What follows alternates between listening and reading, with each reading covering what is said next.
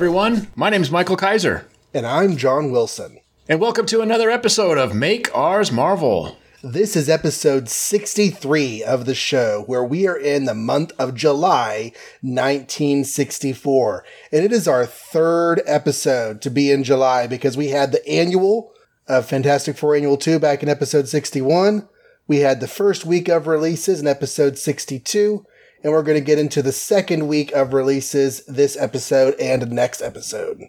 Next episode is going to be episode number 64 in 1964. 64 is a square and a cube. Yeah, so that'll be much more interesting. But that in suffer, suffer through this one anyway, guys. Um, Right? Yeah, so we got three tonight, hopefully. And guess what, everybody? Not, I'm not going to say for once, but for not very often, I don't have to cover our first book tonight, which is Sergeant Fury and his Howling Commandos, which for some reason I often get saddled with. But uh, I'm happy to just sit back and let you take that one, John, this time. the the list that we made like you know in 2018 March is, is smiling on you. Yeah. Um, so yeah, I have Sergeant Fury 10, which is called On to Okinawa. Come on, you gold bricks! Don't just stand there. Join Fury's Howlers for the battle of your life. Um, we have a cool cover of a bunch of Howlers fighting a bunch of. Looks like they're fighting a bunch of Navy men on the on the deck of a ship. Yeah, it's like the villains actually aren't on the cover. It's their everybody's shooting off camera or something. Yeah, like you get a, a hint in like the left hand and the right hand edges of um, what are probably Japanese men in red uh, uniforms, but mostly mostly the the enemies are off camera. Okay, so this is written by Stanley, the old three striper himself, illustrated hmm. by Dick Ayers, the old high flying corporal, and inked by George Bell, lettered by Sam Rosen. Now, it says the old three striper himself. Did Stanley become a sergeant? Is Sergeant Fury partially? No, Stanley didn't. He didn't go in the field though. He had a desk job, right? I have no idea, and I was just actually wondering what three stripes meant, but I guess it is sergeant, right? Right. Because that's what Nick has. Maybe he's the three striper because he's in charge of the bullpen and he's kind of the Fury of the bullpen. Yeah, we talked maybe he's before just about how Fury's attitude is kind of modeled after Lee a little bit. yeah, maybe he's just comparing himself to the character in the book versus Yep. actual life. Okay, so we open up with the Howlers on a training mission. They're just kind of out there doing stuff, and um, they get they run into Happy Sam, who uh, tells them that he's going to walk with them as they hike back to uh, base. And that's a twenty mile hike, which is going to be a really long hike. But you know the officer's there, and he tells them that they have um, a an officer who is behind enemy lines in Okinawa, and they need to go and rescue him um, they are getting ready to plan an attack on Okinawa, and this is a man they need to get in touch with before they do that. So, the guy they're going to go save, his name is Phil Parker, Colonel Phil Parker, which I thought might be an actual figure of history because I give him like a, a glorious portrait and everything, but I couldn't find anything about him. Do, you mean old, you mean old pillbox Parker? Yeah, Okay, that one. yeah, I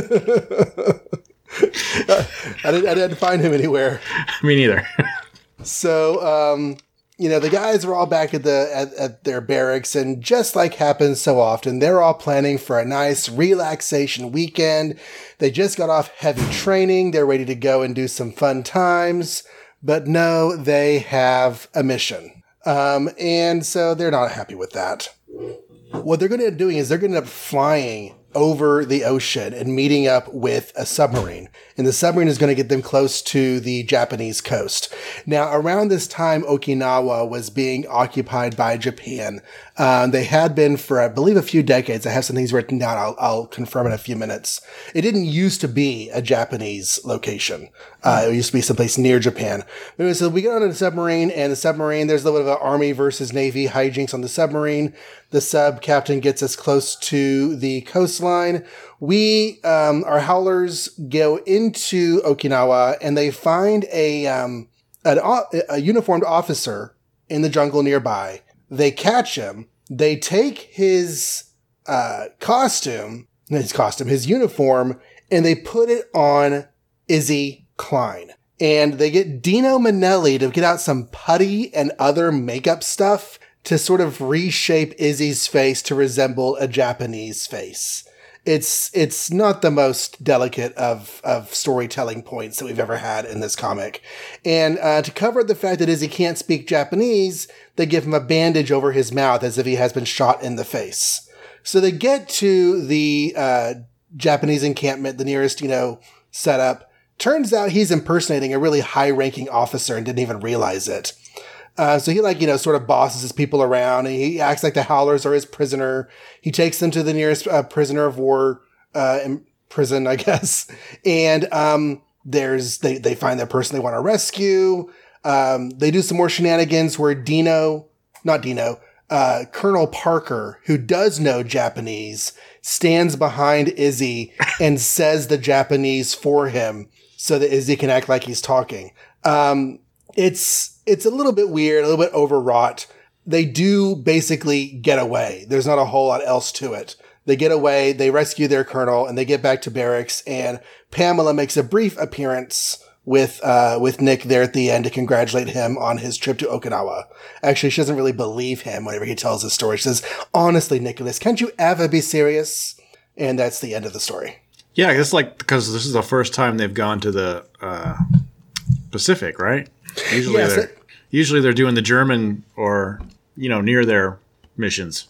Yeah, that's a big deal because they're, they're used to running uh, missions in, in in Europe. Yeah, and this is over in the Pacific theater, and it's very very different. It's jungles. It's a different style of warfare. Um, which didn't seem to stop them or change anything about the stories all that much, really. But they did they did mention that anyway. Yeah, yeah. yeah. So, um, I feel a little bit bad because whenever I read this, I only know Okinawa because of that one scene in Karate Kid. Oh, right. Sure. China here, Japan here, or, Okinawa here. Yeah, yeah. Or the entire Karate Kid too. Right, right. Yeah. So my entire childhood, I thought Okinawa was separate from Japan. So mm. I did hmm. some looking because I realized that proclaiming my ignorance of another country is not really the the, the best move. So I tried to fill in some of that with just a little bit of research. Mm-hmm. Um, you know, Japan has several islands. Well, down south of Japan are, are, is a string, an archipelago of a whole bunch of smaller islands in a chain. And that is what's known as the Ryukyu Kingdom, mm. uh, or at least it was known for several centuries, and Okinawa was part of that. Uh, Okinawa is the largest of those islands that was made part of Japan in the 1870s. Okay. So they have their own culture, they have their own history. Japan's been around you know, for a generation or two, but it's a relatively new thing. During World War II, it's going to be the site of a three month long bloody battle as U.S. military forces capture it for a staging ground for a planned invasion of Japan. Oh. Um, there's like 160,000 deaths. It's pretty horrible. Most of those are Japanese and then we would then occupy the island for years after the war and we're still pretty strong militarily in the in that area until the 1970s um, so that battle is still in the future. They make a couple of references to the fact that they're planning it in this comic. Um, but yeah okinawa was a big deal in world war ii so but before they take it it's considered japan's at this point. Right now we are in japan yes. Yeah yeah. Okay. Wow. So um, it, there's there's not a whole lot to the story, really. No, it's kind of the same old thing they do. Impossible Mission. In the end. Uh-huh. Um, I have to say, I don't miss Jack Kirby's art like I thought I would. So that's right. something. Like I actually kind of find it an easier read now with um, with Ayers maybe because I think Jack is like really good at comical drawings and really um, chaotic uh, action? Not, not in a bad way but chaotic like not just even action like just when they were like horsing around in the locker rooms or something. It's just like crazy chaos and stuff and this is just a little more straightforward a little more talking heads so i guess i could just flip the pages faster. Um yeah and i feel like the faces have a bit more distinction between them oh, between them. Yes. You, you see izzy you know it's izzy. You see rebel you know it's rebel. Um but this is yeah this is basically there are a couple of points I thought were funny. Like on page seven, um, there's a panel at the end. Sarge, there's one little thing you forgot to tell us about this mission. Yeah, what's that? It's impossible. yeah. Which is like every issue of Sergeant Fury. They're always running the impossible missions. Uh huh. In this case, literally, because they can do the uh, the uh, disguise thing in five seconds. Mission Impossible. Um, oh yeah, which has not come out yet. no, no. Um, is it just me, or I mean, maybe you didn't because you've already read this before. But we got introduced to that one character, and like now he he's just fallen in line with everybody else and kind of doesn't stand out or do anything. Sort of weird. Oh, the the colonel they rescue? No, uh, French, whatever, or is he French? What's his? What was his name? I don't even remember now. You know, the gay guy. Oh, Percy. Percy. yeah. Percy. Thank you. He's British. British, right? But uh, you know, He doesn't really big- get a whole lot of shine in this episode. or the last one either. Like they made this big deal of him, and then he's done nothing since. That's kind of sad. Yeah, yeah, he's just kind of part of the crowd. I feel like he stood out a little bit last issue, but but he does kind of blend in with the group. Um, it's not really a character-driven series. No. it's very much a, a story-driven series. The character comes along through the dynamics of the interactions, Mm-hmm. You- but it's mostly through the joking, really. Yeah, there's just a lot of joking and no particular, you know, drama outside of the action. I guess. Speaking of uh, joking, Dugan's mother-in-law. It's not just an in joke to readers, like it's an in joke to the Howlers. They tease him by his mother-in-law too now. Hmm. So I don't really have a lot to say ab- other than uh, obviously the big thing is the whole like impersonating a Japanese officer business. Yeah. I will say, like you were saying in the summary, like it's kind of awkward, but it's not like yellow skin with lots of fangs, golden age awkward. It's a No. little more, little more respectful than that, but it's still just weird to see. I guess I don't know. Yeah, I mean, it, it, it's probably not exactly the same flavor, but it feels like a similar flavor to, like, you know, we've got to infiltrate this African camp, so let's all put on blackface. Yeah, because they still give him black or not black teeth. They still give him big teeth, mm-hmm. and they all have like bushy eyebrows and the you know the really thin uh, mustaches and stuff. And I don't know, it's just hard to tell like where artistic art you know artistic representation begins and like racism ends or whatever. You know, Right. uh, because in some ways there are shorthands I guess you could use if you were an artist to indicate someone's ethnicity, but yeah, I don't think we're there yet. I don't think we're quite just there yet. just looking at the art, I feel like this is probably the least offensive stuff I've ever seen in the 60s. Mm-hmm. As far as depicting Japanese people as looking different from, you know, features that are different from Caucasian features, but Mm-hmm. not not cartoonishly so. Um, I guess it doesn't but- help that they're all like evil and smiling and stuff like that. But then, to be fair, they do that with the Germans and all that too. Like these are the bad guys of this. So what are you going to do? I was just kind of wrapped up in the fact that okay, so he's dressed up as a Japanese officer, a Japanese officer of some importance. Mm-hmm. And sure, he's covering up for the fact that he can't speak Japanese, but probably a lot of people are going to talk to him in Japanese. And eventually mm-hmm. they have a scene where that becomes an issue. Mm-hmm. But like like from the very first moment that they walk into the camp, I was like, how is he going to get through this? He can't understand what anybody is saying to him. Yeah, because he walks into camp with the Howlers as his prisoner. So you would think there'd be a lot of talking at that point. Yeah, like I have these prisoners. Or, Yeah. hey, Captain, are those prisoners? Right. Where'd you get these? How'd you do that? Tell us your awesome Right. tale. Um, yeah, though it does. It does get. Yeah, I like also that they didn't know he. They were surprised he didn't speak Japanese. I guess they don't know like what languages he knows. Yeah. But uh, again, this is their their first time here, so maybe they just assume he knows how to do everything like that for some reason. And at the end of the story, they um, they finally get arrest, and Pamela shows up. Which I was thinking about Pamela. We you know we haven't seen nearly as much of her as I thought we were going to be seeing. And we keep saying that about every freaking girlfriend in 1964 that gets introduced. Um, Johnny's girlfriend, Doris Evans, yeah, Doris and uh, uh, uh, uh, uh, like even the ones that are even like freaking like say even Betty, who probably gets a lot of screen time for us uh, or page time for us. Like she still we don't see them dating or anything. So it's just it's like dating. I don't know. It's just a thing. You got to have a girl on their arm every once in a while, but otherwise it doesn't matter. we got to have them either be important to the story or at least have a scene where they're important to the person. Yeah. I feel like Spider Man does that with Betty. Betty is obviously important to Peter. We see enough of that. Yeah, yeah. We don't see scenes where Dorrie is important to Johnny. And or even uh, like uh, see, I can't even think of their names right now. Alicia, for instance, she doesn't get a lot of time. Uh, uh, uh, uh, Jane Foster hasn't been getting much time. I don't know. I can't even think of them. Yeah, we see Jane almost every issue. Right. I would say she's not as much of a character as Betty Brant is, like as far as fleshed out, Mm-hmm. but we do see her. yeah, that's true. Because they work together. Yeah.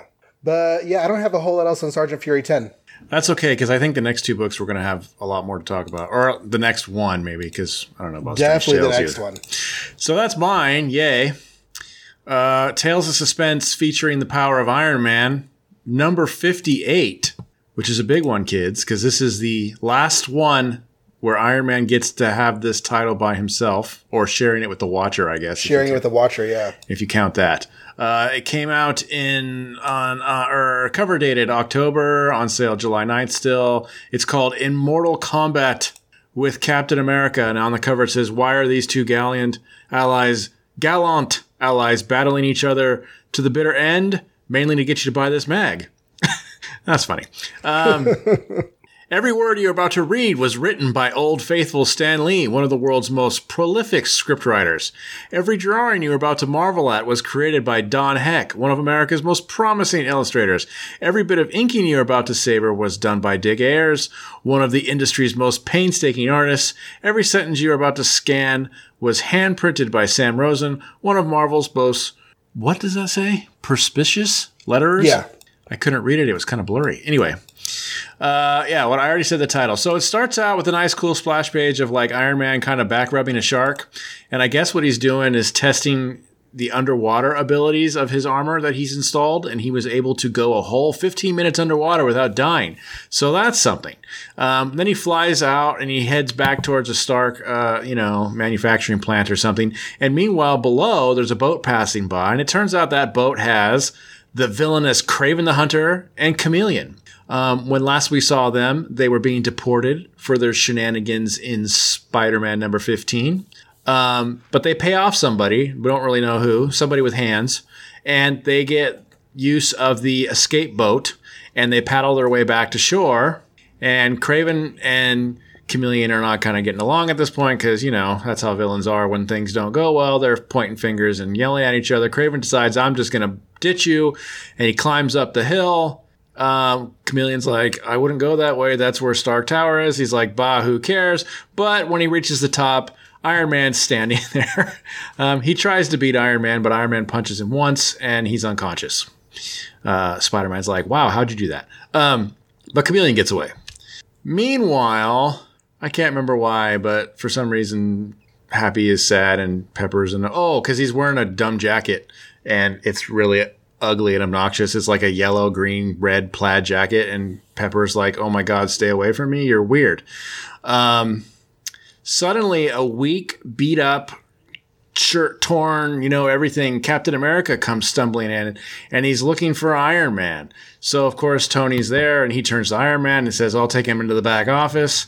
Where I, where Cap tells him the tale of what happened. Um, um, um, he says he was responding to a like a robbery or a fire or a call or something. I can't remember. And this old man gasses him. And when he woke up, he was in this weird machine. And next to him was this guy named the Chameleon, also in that machine. And they swapped, or he stole all his memories or something like that, and uh, and put on a suit and is impersonating him. And he's going around town as Cap and Iron Man. Can you please stop him? So Iron Man's like, heck yeah, I can stop him. And he flies away. Don Heck, yeah.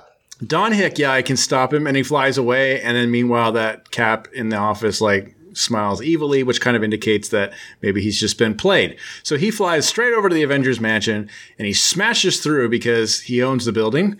Um, and Cap, the real Cap, is like, "Hey, how's it going?" He's like, "Yeah, right. I know you're the chameleon," and tries to like assault him. And he grabs his shoulder, but Cap's like not going to have any of that. So he backhands him with his shield and then starts running away because Iron Man's Iron Man. Um, and he's like, dude, I don't really want to fight. I'm not really sure what's going on. Can we talk? And he's like, yeah, right. That's what the chameleon would say. So Cap's finally like, fine, you want to fight? Let's fight. And he like turns around from his running and kicks him as hard as he can in the face. This normally probably wouldn't hurt Iron Man so much, except he realizes now that he's been testing his underwater thing, and then he rescued, he arrested King and brought him to prison, and then he's just been shuffling around the office and stuff. And guess what? He never charged. So suddenly his power is going down, and he falls down into an alleyway and decides to kind of walk away. I think he says escape, but it looks like he's just walking away. Anyway, Cap lets him and goes like, "What the heck got into that guy?" Um, meanwhile, Pepper and Happy were supposed to be watching the Chameleon Cap, you know, who they think is the real Cap, but he uh, uh, uh, is gone. So, whoops, what are we going to do? Well, let's call Tony or Iron Man. Well, we don't know how. Well, I know in Tony's car is an Iron Man finder. We can get into that in a second. Put a pin in that. So they use it to go find him. Meanwhile, Cap's like just kind of walking around the city looking for wherever it is Iron Man walked off to because he's like concerned that the dude's going crazy or something's wrong or he wants to become his friend again because he doesn't have a lot of friends right now. Um, and he sees Iron Man flying around, so he kind of ducks into I can't remember what it is, some sort of like rock crushing plant or something. Mm-hmm. Um, and Iron Man sees him and busts through the window and there's like a guy there who's the, in charge of you know the night foreman or whatever and cap like pushes him aside so he doesn't get hurt and they get into a fist fight and cap punches iron man into the uh, you know gravel something or other that crushes gravel it doesn't hurt him but he's stuck in there he can't get out he's kind of like clanging around like he was stuck in a dryer or something like that um, Cap's worried that he is hurting him though, so he stops the machine from twirling around, which lets Iron Man escape. When Iron Man busts out, because the gravel machine thing makes a lot of crushed rock and smoke and stuff, like the whole place is now full of smoke because Iron Man like busts through the side of it. Excuse me. And so nobody can see. So meanwhile, of course, this is when Pepper and uh, uh, Happy with the awesome Iron Man tracker find Iron Man and they go inside and they're like stumbling around. They can't see. Iron Man can't see. Um, of course, Happy then stumbles. He's about to fall into the gravity thing himself, and Captain America's there, and he catches him and saves him. At which point, Iron Man's like, "Hey, wait a minute. I don't think the chameleon would save somebody for no reason. Um, maybe you're not the chameleon." And Cap's like, "Yeah, who's the chameleon?" Um, then I think Pepper is also stuck in the sand and they have to save her. And just when they think everything is kind of okay, these big jaws come out of nowhere from the factory and try and kill Iron Man, but he just punches them. And he's like, Who was that? And then it turns out Giant Man and the Wasp are there too. And Giant Man has Chameleon Cap. And I can't remember why he has Chameleon Cap. Because, oh, the ants saw the fight, of course. The ants saw the fight and they reported it. And so they went to investigate. When they came to investigate, they saw Chameleon Cap like evilly lurking, uh, you know, through a window. So they decided to just grab him and arrest him. Um, Cap says no hard feelings. Iron Man goes home, kind of thinks about his what he, you know how why he uh, did what he did because he kind of feels bad that he he reacted without thinking, and decides that in the future he's going to use his brain more than his brawn. The end. So I've read this story a lot. Yeah. I imagine you probably have too. Yep. Yeah. What'd you think of it? I enjoyed it. I still, I always enjoy it. I mean, I know it's kind of just a fight, but yeah, I, uh, I think I enjoyed fun. it more this time than I did last time. Uh, yeah, uh, last time I read it for um, an Iron Man show, and I remember not really digging it that much then, but I was kind of into it this time. Yeah, it's fun. Um, it's it's interesting because I haven't read it from the perspective of Spider-Man 15, so that was neat that the story kind of directly continues from that in a way. Right, and even though the annual is already out at this point, this does set up the fact that Kraven's back in the country. Yeah, they must not have got very far because they're still an American. Unless they paid off a guy to turn the boat around, it seems like the boat hasn't even left America yet, and they're already escaping. So something like that, yeah. Yeah, it probably hasn't been that long. So wherever Iron Man took Craven, he didn't get deported again. He just got put somewhere and mm-hmm. escaped, just like everybody else did in that story. Um, but yeah, this is my first time to kind of read Amazing 15 and the annual, and this issue is sort of all in close proximity. That was neat. I love the. Uh, I mean, we don't get a lot of Kraven, but I do like Don Heck's Kraven. and also I really love the Superman esque moment on page three where you know the guy with the suction cups is climbing up the building and he sees feet. Uh, they do this. I mean, they, they did this first, obviously, but you know, he's climbing up the mountain to get away, and there's Iron Man's feet like waiting for him, and then uh, right. he tries to fight and doesn't go very well. Two panels. Not too well. Not too well. No, not too well. That was cool. Um, I I was giggling at the Pepper and Happy shenanigans when she pulls out the sunglasses because his his his jacket was so loud and bright. That was pretty great, and those are some very '60s chic sunglasses, Yeah, cat eyes, right? bedazzled cat eyes. Does her purse say pepper, or is that just a P for no reason, or what? Yeah, there is definitely a, a monogrammed P on there. And it also is the same color as her dress, so she's a real styling lady, I guess. Yeah, Unlike uh, apparently Happy, because that's like a horrible jacket that nobody should like. But he says the guy at the clothing store kind of looked at him funny whenever he picked it out, but I'm like, why would you try to sell clothes that you don't think anyone's gonna buy? I don't know. Yeah, that's a good point. Maybe he's just retail or something.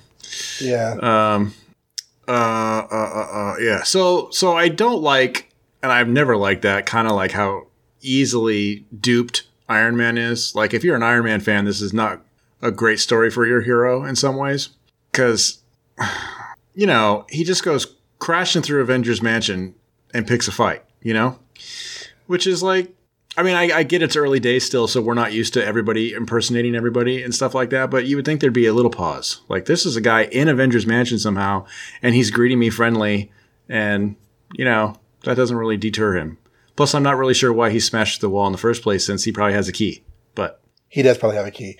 Um, I get what you're saying. One thing I did like about this though is how how much it fools the reader.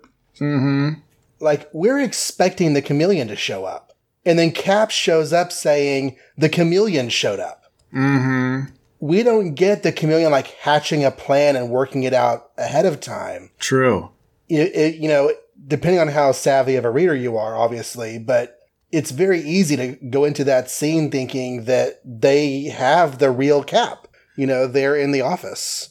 Yeah, and they even give us a flashback that's fake. Mm-hmm. Um, you ever seen uh, Reservoir Dogs? Uh, once a long time ago, I don't really remember it. Well, there's that scene where he has to tell he's undercover and he has to tell the bad guys a funny story. So he learns this funny story. And then we actually see that story in the movie, like, because he's learned it so much, he can actually visualize it, even though it never really happened, you know? Right. And so we're kind of getting that here. Like, we get a flashback that's not real. And it isn't until page seven when he smiles evilly that if you were a reader, you probably get an idea that something's going on. Right. Especially since he says he fell for it, it worked. If they, they should have just omitted that panel and made us guess longer. I think so. I think it would have been effective if- they had just like let it play out a little bit more. Mm-hmm. Um, yeah, then it just becomes fight mostly. There's there's a lot of fight. Um, It's fun fight, but page uh, is it seven? Yeah. Okay. So you know, Iron Man flies to Avengers Mansion, mm-hmm. and it is his mansion. So it's like reaching the midtown mansion of wealthy Tony Stark, which serves as Avengers headquarters. Iron Man crashes in. They could have just said, "So Iron Man flies home and busts in his wall." Because, am I hmm. wrong? Is this this is the mansion where Tony lives? Right. This is his residential location. well, this is for Avengers headquarters. Right. But isn't it where he lives? Oh, do you mean he? It's one and the same? I don't know where he lives. Do we know where he lives? every time it says Tony Stark's mansion I, that he was letting them use for headquarters, I figured that he lived in the West Wing and they met in the in the East Wing or something. For some reason, I never pictured it that way, but it very well could be. Why not? I mean, I don't. We don't really see him home ever, do we? No, He's always at a factory or in the office or in a closet dying or something. Um, that is weird. I always just picture the Avengers Mansion as a as like a dedicated place for the Avengers and nobody hangs there. But like, does that mean Cap gets up to brush his teeth in the morning and Tony's like schluffling around in his robe and stuff? That I hadn't actually thought about that connection yet. But I mean, I mean, I there don't is know. We don't Jarvis. get any Well, other indication of where Tony lives, and this is yeah. yes, Jarvis is there. And does Jarvis belong to Tony or does Jarvis belong to the Avengers? Yeah, you would. I mean, I've always felt that Jarvis was Tony's first because it seemed like they had that connection, but I really don't know. Yeah, the first time we ever see Jarvis is in connection with um, helping out Captain America while he's living in the Avengers mansion. Okay, so maybe he was hired specifically for the Avengers. I don't know. Yeah, I don't either. Um, yeah, that's weird. But either way, he shouldn't have to break in because you know it's his. No, it's his. It's it's his place. Yeah, he's just wrecking it for no reason. The fact that Captain America so easily laughs off Tony's attack says weird things about Avengers friendships.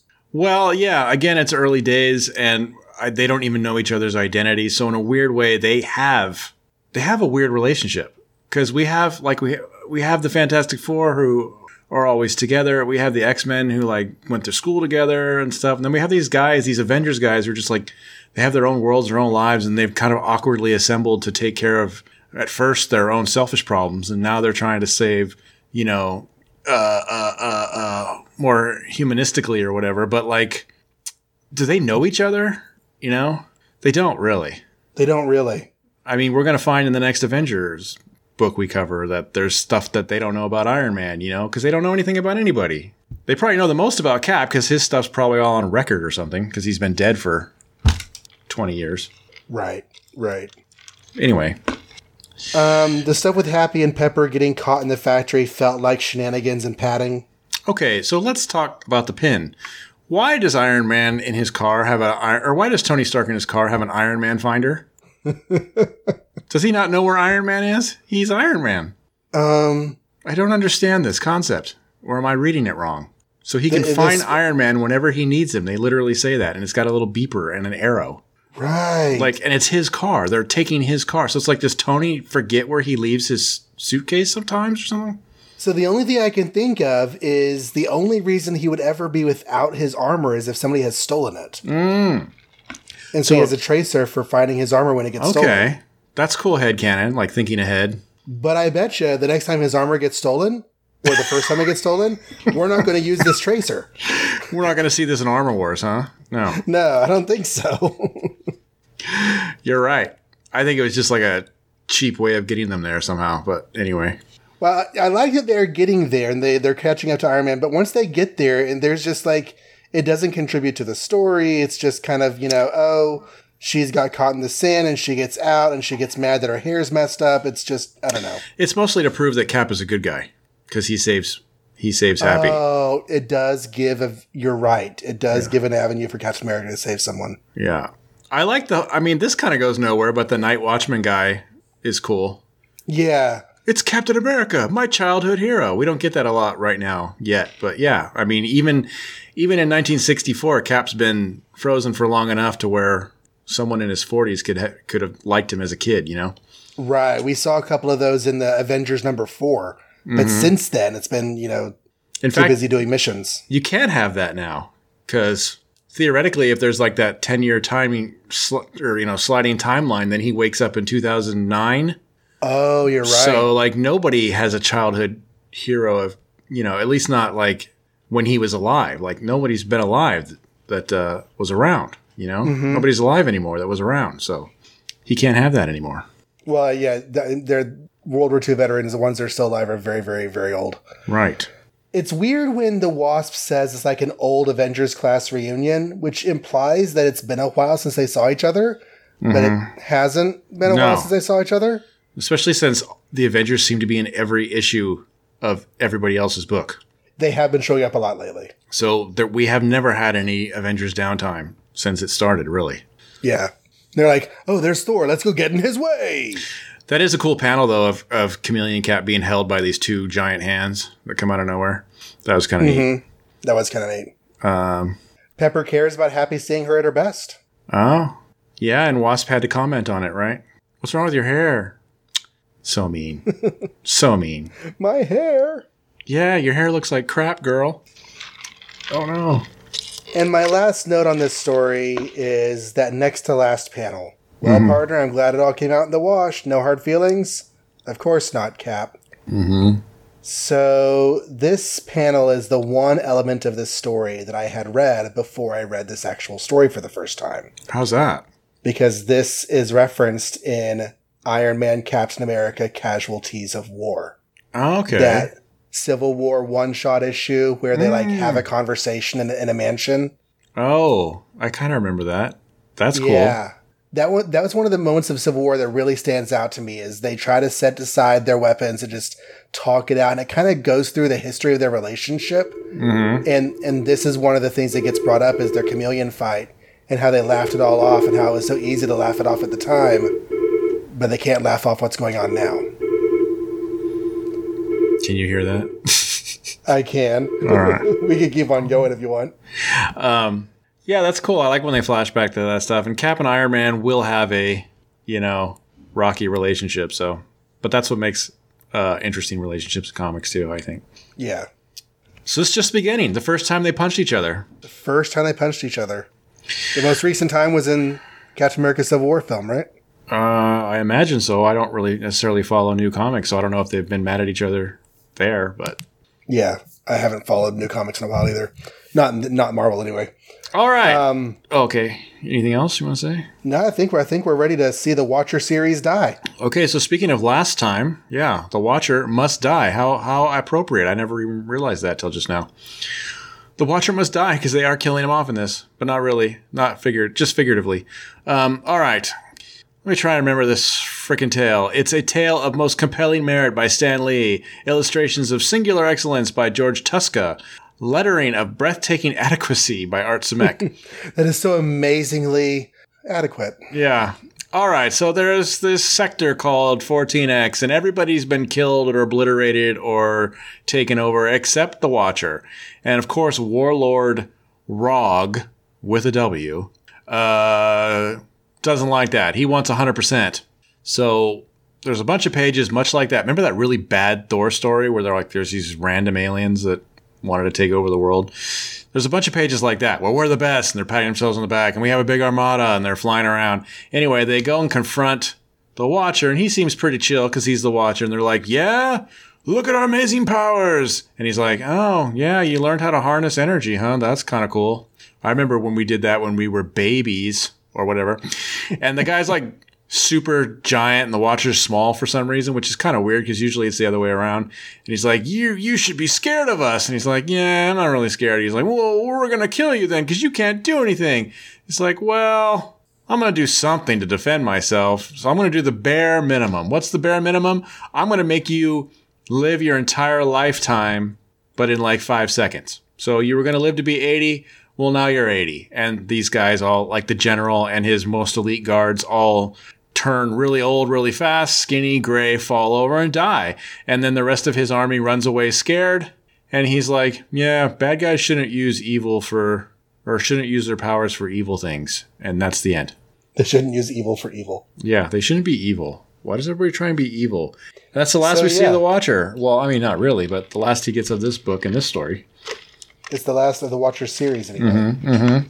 Does he ever get another series? Um, I think he does. I think there's a Tales of the Watcher in the 70s at some point. Well, he gets to be the narrator of What If, which is kind of his baby. Oh yeah, yeah. I don't know if that gives us any information on him per se, but Right. Well, this barely did, right? this barely does either. Yeah, yeah, this wasn't great. Um, we do. He he does get called the most powerful being in the universe. Uh huh. Well, he, he was called that in another issue, and I was kind of questioning it at the time. But he says he has like all control over all physical forces, Mm-hmm. like which I guess does make him the most powerful being in the universe. He I've probably al- is really, really super amazing, but powerful. I've always been under the impression that he was incredibly powerful, and it wasn't until I started reading these where, at least initially, it didn't seem like he was as powerful as I thought. You know, with those origin issues. But uh, yeah, now he's kind of back to being just like omnipotent guy, which is what I've always thought he was. Right. Um, he doesn't even like justify anything in this one. Like they're just done with that.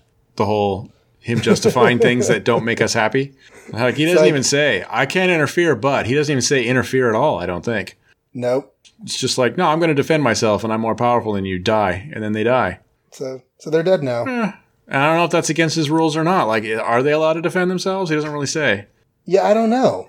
Because he specified, was it last time whenever they attacked his home planet? Mm-hmm. That, like, they can't interfere with other cultures developing, but defending their own planet is not interfering with another culture. Seems like the same sort of logic would apply here. So if this is his other is his culture or planet part from Sector 14X, or is he just standing in 14X to be annoying to this one guy who wants complete death of 14X?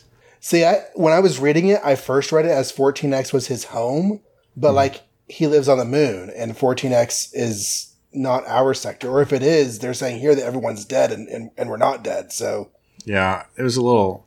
I wasn't really sure how that worked because he's Yeah. letting he's letting them blow up the buildings and stuff to show their power. Right. But then he kills them anyway. It's one of those things where I feel like we might actually be thinking about it more than the people who wrote the story. Yes. Yes. That's probably true of all these stories. But anyway. All right. So does that wrap up Tales of Suspense 58? yep. Very, very fun. Can't wait for uh, you know, the future now. We got two got an Iron Man and Cap story every issue to cover, so that'll be more fun. Captain. America's solo starts next month. Yay! Yep. I'm pretty sure those stories aren't great, but it'll still be fun to, to cover. Not at first, but they, they get there Yeah. eventually. It just takes a while. But um, I'm just looking ahead, looking at the episode numbers. Uh, 59, that's episode 67. Okay. All right. So we are now going to change attention to our final book of the episode, which is Strange Tales 125, where the sensational submariner tackles our two battling buddies. Is that his adjective? Like, is he always a sensational submariner? Like I'm Incredible pretty sure he's the Savage Submariner oh yeah, yeah, when he gets his actual comic. yeah, He's yeah. not the She-Hulk. Savage She-Hulk, or she's the sensational She-Hulk. Oh, Yeah, she's sensational. Well, she, I think she also starts out as Savage, but she becomes sensational. Boy, they need to fight over that. Yeah, they do. Um, the Human Torch and the Ever Loving Thing, co-featuring Mysterious Doctor Strange. Once again, Marvel's mighty hero villain joins our two jolly playmates for another round of fun and games. Um, all right, so this is called "The Submariner Must Be Stopped." It is written by word slinging Stan Lee, drawn by picture sketching Dick Ayers, inked by ink splatterin' Paul Reinman, and lettered by pen pushin' Sam Rosen. Okay, so it starts out with Johnny and Ben fighting because why not? Instead of fighting in Johnny's Glenville house, there they're fighting in their Baxter building, you know, Fantastic Four apartment or whatever you want to call it. And uh, two guys from Life magazine show up on the um, the intercom. Hey, we're here for an interview, and things like, Hey, Johnny, they're here for an interview. And they come on up and they're like, All right, ready for interview. And they're like, um, no, we wanted um, we wanted the other two, Re, uh, Mr. Fantastic and Invisible. Are are they here? No, they're not here. And it's like, you made me get out, maybe get off the couch for nothing. And so they yell at the guys and send them back, you know, packing. And then while they're talking, they notice on the trouble alert that Submariner is swimming at high speed toward the New York City coast. And the thing about the FF annual and how he tried to invade New York at that time, they forget about all the times that Submariner has appeared since the FF annual because evidently someone didn't want to research all that. So, Well, it's just more aggression either way. Anyway, so so they hop in a speedboat and they go out into the ocean and they head towards Submariner and uh, they say a bunch of mean stuff. So Submariner jumps out of the ocean and fights them, and they fight and they fight and they bicker and they fight and they fight, fight, fight and they bicker, bicker, bicker. They fight all they want, and um, at the end of the fight, they're um, I think Reed Richards and Sue Storm come out there, and Namor. Oh yeah, Namor starts drying out from the sun, and so they uh, they they convince whenever Reed and Sue get there, Namor jumps back in the ocean, swims away, or something like that. And uh, he's like, you know, he lied to me. You know, I'm gonna remember this. I'll never trust you again. As he's swimming away, and like, what is what does that mean? Turns out that Reed Richards had invited Namor over. He invited Namor over for a truce and uh, talks of peace and how they can all just get along. And so, um, whenever Johnny and Ben swam out there to meet him, he was basically um, shooting that whole peace effort in the foot. So Johnny and Ben feel like a couple of right nitwits as they all head back to the uh, the Baxter Building. And yeah, Namor finish. Namor promises that the next time we meet, it'll be battle to the finish. and the reporters were actually going to write about the thing in the torch, but they wanted to interview Reed and Sue to make it a surprise for some reason, just to really add on to the guilt, I guess. Oh, is that part of it too? Yeah, that was kind of weird. Like, why would you write about Thing and Human Torch but not interview them? I don't know, but that was the thing. Oh, I see that. Yeah, yeah, yeah. So not only did they mess up the stuff with Namor, they also messed up the stuff with the reporters because uh, Yeah, that's great. that That's of a little bit weird. Yeah, was a little weird. Um, so yeah, another issue of hot-headed superhero-ness because you know nobody talked or asked questions; they just fought. They did. Although I will say, maybe bad leadership too, because if you're trying to broker peace with Submariner and you know when you're going to do it and on what day and all that, maybe tell your team that that's what's going on. I feel like there are a lot of ways you can handle that. Mm-hmm. Leaving people out of the loop is not one of them. Right? Especially if you have a system that alerts you every time Prince Namor swims too fast towards New York. And of all the people to make two appearances in Strange Tales, Namor the Submariner was not on my list. Really? Because he appears in everything. You're not wrong. I, I'm pretty. I'm pretty sure we've never tracked it, but I'm pretty sure he's our number one guest star, right?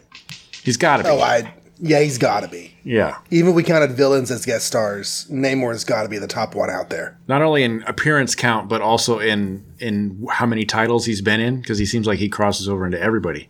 He hasn't appeared in Spider Man. There's probably one or two other books he hasn't appeared in, but he is in so many books. Yeah, I'm amazed he hasn't appeared in Spider Man, to be honest. But I'm sure he will.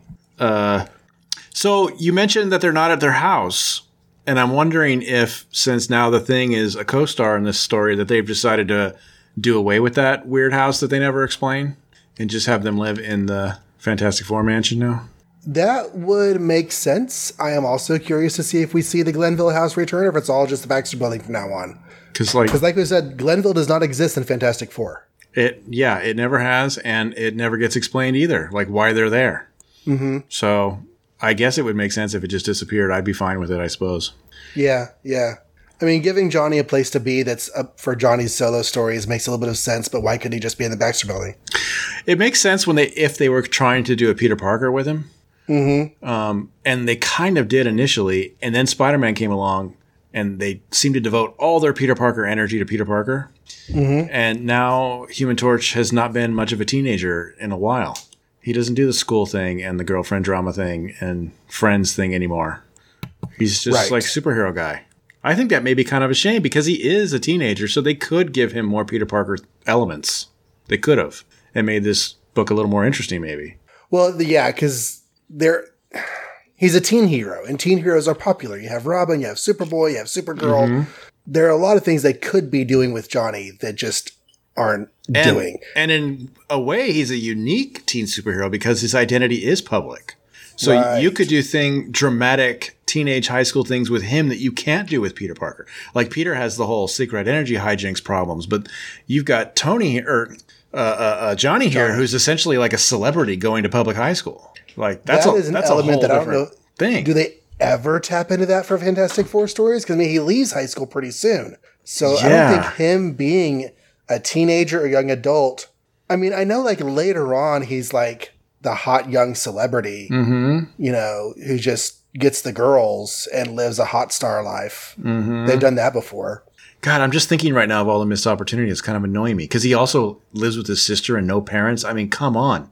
Talk Mm-hmm. about story fodder. Talk about like just things you could have done, and all they do instead is have them fight like a mundane superhero every story, and and just be a and make sure they get the Fantastic Four to guest star every issue for some reason.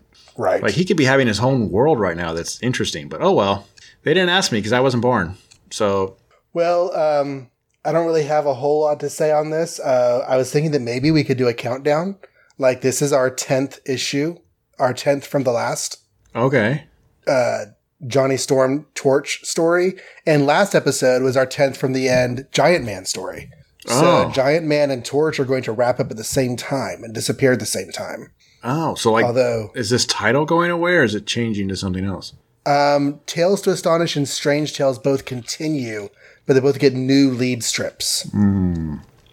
So um, I like Johnny in Fantastic Four much better than I do in his own story, sadly. So I, I won't be sorry necessarily to see him go yeah, I won't really either. because we'll still read about him.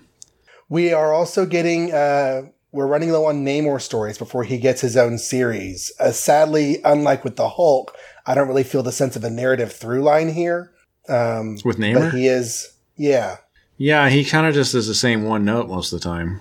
right. I mean, other than the stuff with his people, but like he found his people and then he was, he didn't have his people, but he has like these soldiers following him around. And when he Uh-huh. needs them, they're there. And when he doesn't, they're not. And Sometimes, That's all there's going sometimes he has and then loses and has his people again in the same issue. Mm-hmm. So it's kind of weird. All right.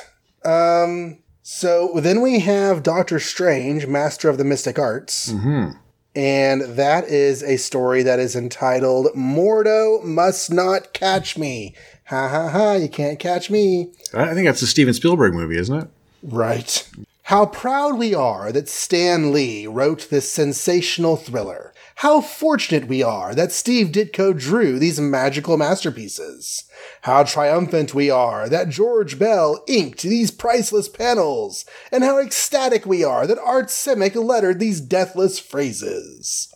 So, no poking fun of the letter that time. Yeah. Um, alright. So, Baron Mordo's back. Oh no. Yeah. And he is here to hassle Doctor Strange, who is, of course, portrayed in the Marvel Cinematic Universe by Bindlestiff Dharma Hatch. Mm-hmm. And um, he's just hanging out in his um, office, his, his, you know, mystical place of residence, and he's poring over one of his magic books, and a whole bunch of dudes, like, come through the walls to attack him. So he turns around and magics them. They're like, he's like, huh, somebody was trying to attack me. Why? I'm going to go over to my magical earth globe that will glow wherever there's evil. And so he uses his his uh, enchanted amulet Mm-hmm. to concentrate and find the evil on the earth. And he finds the evil. And then he turns, oh, he goes to the ancient one. That's where the evil is. And the ancient one is gone. Oh no. So he goes back to. Um, no, no, no, no. The ancient one is gone. And he hears behind him a voice. He turns around and there is Baron Mordo. Am I mistaken? Did he actually go see the ancient one or did he just use his amulet to see the ancient one? He just uses amulet to not see the ancient one, essentially. Right, right. So he uses his amulet to go spy on the ancient one's room because he can do that. He can just look at you wherever you are. And um, ancient one's not there. So here's Baron Mordo. Baron Mordo has captured the ancient one. Is holding him prisoner. So Doctor Strange is like, you know what that means? We got to turn into ghost forms and fight in our ghost forms.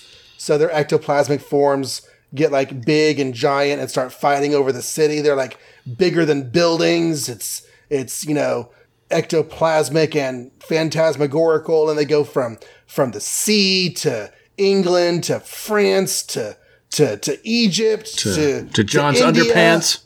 Right. I knew that felt weird that day. So, um, what Baron Mordo doesn't realize is that Doctor Strange has not been just haphazardly going from the world to world. He's actually been trying to track down the Ancient One. So, as he has been going around, he goes down and finds finally the location of the Ancient One. He's been trapped in the Crimson Circle of Cyttorak. We're going to come back to that Okay. and um, he uses his amulet to free the. Um, no, what does he do? He tries to use the amulet to free the uh, the ancient one, but then Baron Mordo attacks him with like like like black wispy things. Anyway, to make a long story tolerable, Baron Mordo loses, and um, Doctor Strange saves the ancient one, and they decide that now Mordo realizes that Doctor Strange really is strong, so he's not going to attack for a long, long time. At least not until we need another Baron Mordo story, and they go back home. The end. Yeah, he's essentially like, so what do you think, Master Ancient One? Should I just straight up kill him and and or something like or imprison him or something? And the Ancient One's just like, ah, he knows you can beat him now. Let's just leave him alone. Which I'm not sure if that's a great decision, but it kind of makes seems like an Ancient One decision.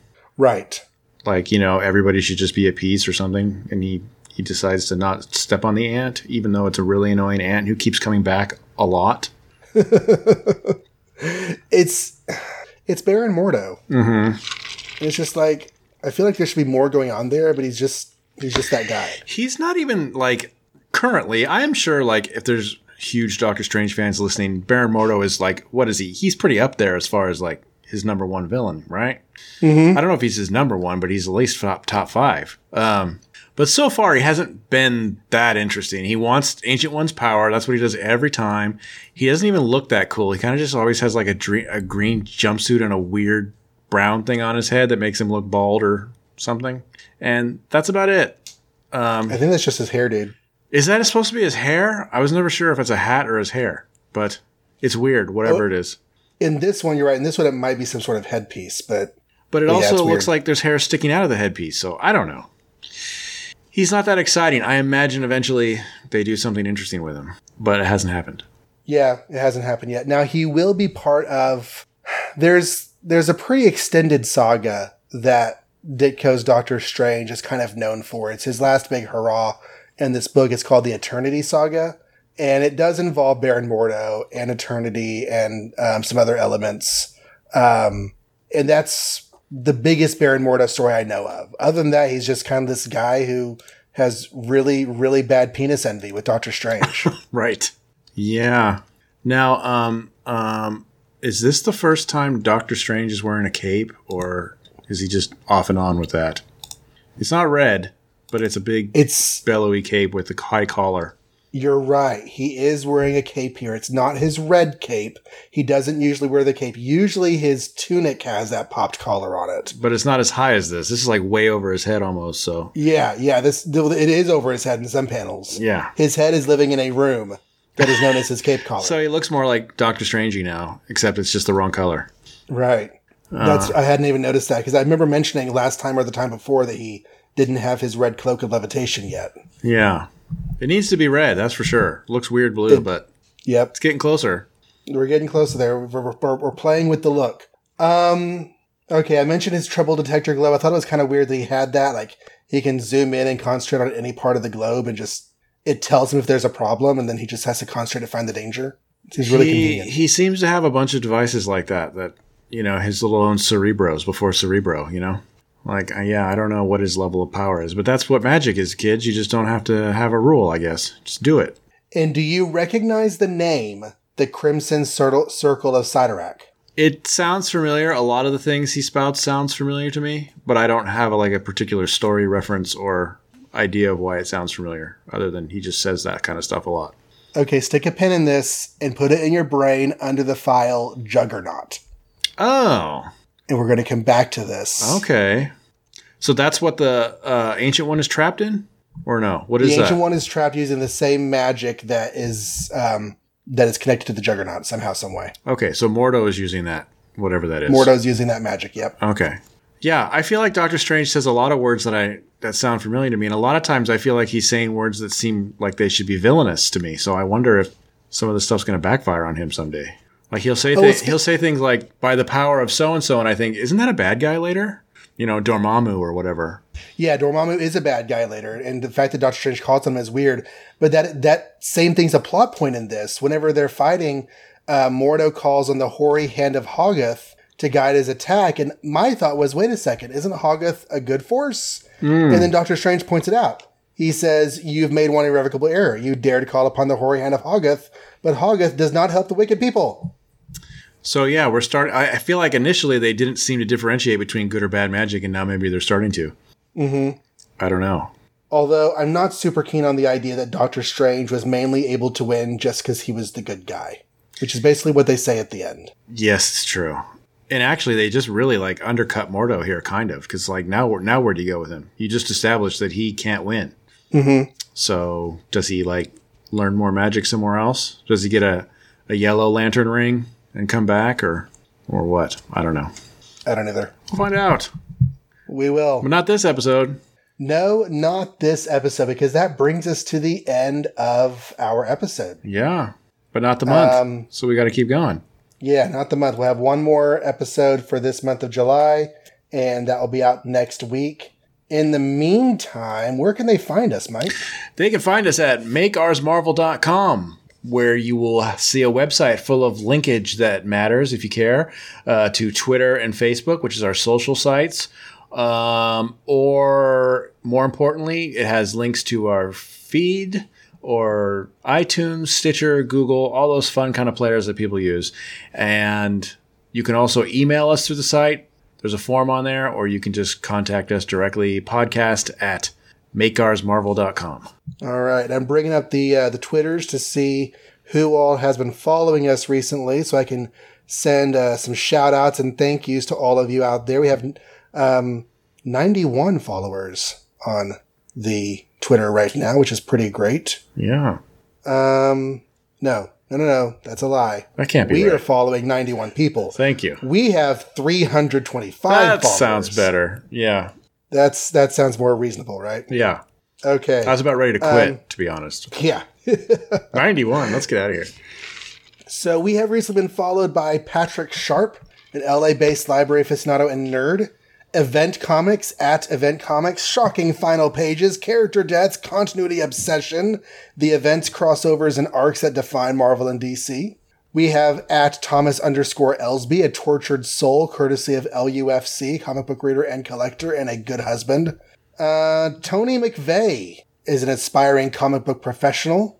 Coffee Hunter at Mark Jager, software engineer, coffee hunter, and world traveler. Uh, J.L. Giles Lovecraft Comics. He's an artist for Marvel Comics, H.P. Lovecraft, Cthulhu. Um, I meant to look up that name to see what they've done for Marvel recently. But I apologize. I did not do that. Um, we have Cecilia at Cecilia Sadako, Mama and Wife to My Best Friends, Proud Hafu, Picture Taker, and Geek at Heart. So thank you very much for following us on the Twitters. We always appreciate um, retweets and uh, mentioning us to your friends and family and um, anyone else on the internet that you care to mention us to. Um, do you want to tell them their homework for next time? Homework. You got three issues. We'll read three. You read three. Same three. Amazing Spider-Man number 17, which is the return of the Green Goblin. And then we got Avengers number 8, which will be the first appearance of Kang the Conqueror, one of the Avengers' top villains. And then lastly, we have Fantastic Four number 31, the third appearance of the Underminer. I mean, the Mole Man. Yeah, I think third is right. Yeah. Who cares? Another appearance of the Mole Man. Yep. You can tell how another one. enthusiastic I am. And we have been uh, liked on Facebook recently by Brian Major and Tony Sart. So thank you very much for that. Um, sharing posts on Facebook is always, always appreciated. Um, all right. So that wraps us up for this episode. We're going to Well- finish up July next time. So until Well, then, wait, wait, wait, wait. wait, wait, wait. First of all, you didn't plug yourself. I don't know if you want to, Oh yeah, that's. I was like, I, I know I'm forgetting something. What am I supposed to do now? but I want to plug myself. So um, I was. yeah, plug yourself. I was just going to say that unusually I have something else outside of this that I did recently as of this recording. I was on episode number 333. That's 333 of the Wolverine podcast called Schnick, I think is how it goes. The podcast that goes snicked. The podcast that goes Schnick, but it also has the word Wolverine in there, I'm pretty sure. Um, so check that out if you want to hear me talk about something that's not 60s comics. We talk about uh, an 80s Uncanny X Men issue. It's pretty fun. Just type Snicked in a search engine, it'll come up. Jason Venable is good people. He does Yes. good podcast. Yep. So Jason, So I appreciate appreciate him inviting me onto that. It was a fun chat. Um, And yeah, uh, I have uh, been working on a Transformers podcast. It's coming out in the fall. Uh, it's going to be a, a TF UK podcast. Um, I am currently available every Saturday morning on Super Silly Sentai with my son, doing commentaries on the Super Sentai pre Power Rangers Japanese TV show. I do every month multiple episodes talking about Image Comics on all the pouches and Image Comics podcast. That is, um, those are all on Twitter at TFUK Podcast, at Silly Sentai, and at all the pouches. And I do a tweet blog at Let's Talk Wanda about the Scarlet Witch. So you should go follow all those and check me out over there. So, did I forget anything this time? I think that's it. All right. Well, until next time, then, or until we get another Tales of the Watcher series. Make ours Marvel.